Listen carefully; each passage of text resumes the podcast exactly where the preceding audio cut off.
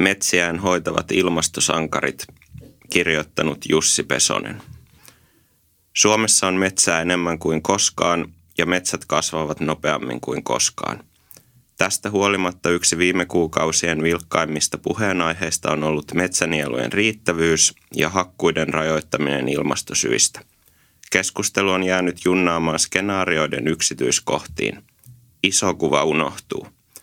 Iso kuva on se, että ilmastotietoisuuden herättyä Suomen metsät on jo kertaalleen kaadettu.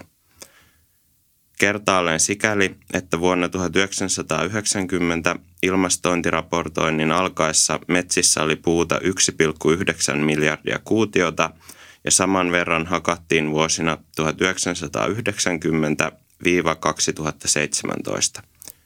Silti metsissä on puuta ennätykselliset 2,5 miljardia kuutiota. Metsien kiihtyvä kasvu on pääasiassa seurausta hyvästä metsänhoidosta. Metsänhoito, oikein lyhyesti sanottuna, on viisaita hakkuita, ojitusta ja lannoitusta yhtään väheksymättä. On kyse sitten taimikon perkauksesta, harvennus- ja uudistushakkuista tai jatkuvan kasvatuksen poimintahakkuista, metsänhoito on puun suunnitelmallista poistamista metsään jäävän puuston kasvun ja laadun edistämiseksi. Hakkuiden rajoittaminen olisi hoidon rajoittamista. Se hidastaisi metsän ja nielujen kasvua. Päätehakkuut kuuluvat talousmetsän hallittuun kiertoon. Jos järeän puun kaupat jäävät tekemättä, putoaa pohja paitsi metsätaloudelta myös nielujen hallinnalta. Päätehakattu kuvio muuttuu joksikin aikaa hiilen päästäjäksi. Se on kiistatonta – mutta yhtä kiistattomasti metsänhoito hakkuinen on edistänyt Suomen metsien hiilensidontaa. Poliitikot eivät päätä, miten paljon puuta kaatuu. Sen päättävät myyjät ja ostajat markkinoilla. Hakkuurajoitukset jäänevät poliittiseksi retoriikaksi.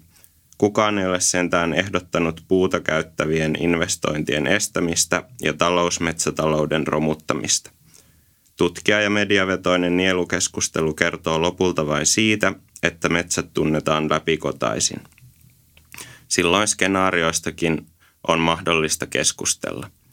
Perusteellisesti puntaroitu tieto on parasta raaka-ainetta päätöksentekoon niin metsätilallisille, metsäyhtiöille kuin poliitikoillekin. Yksien keskustellessa ilmastonmuutoksesta toiset tekevät tänäänkin vertaansa vailla olevia ilmastotekoja – perkaamalla, harventamalla ja uudistamalla metsiään. Näitä ilmastosankareita ei pidä syyttää metsänielujen tuhoamisesta, vaan kiittää nielujen kestävästä kasvattamisesta.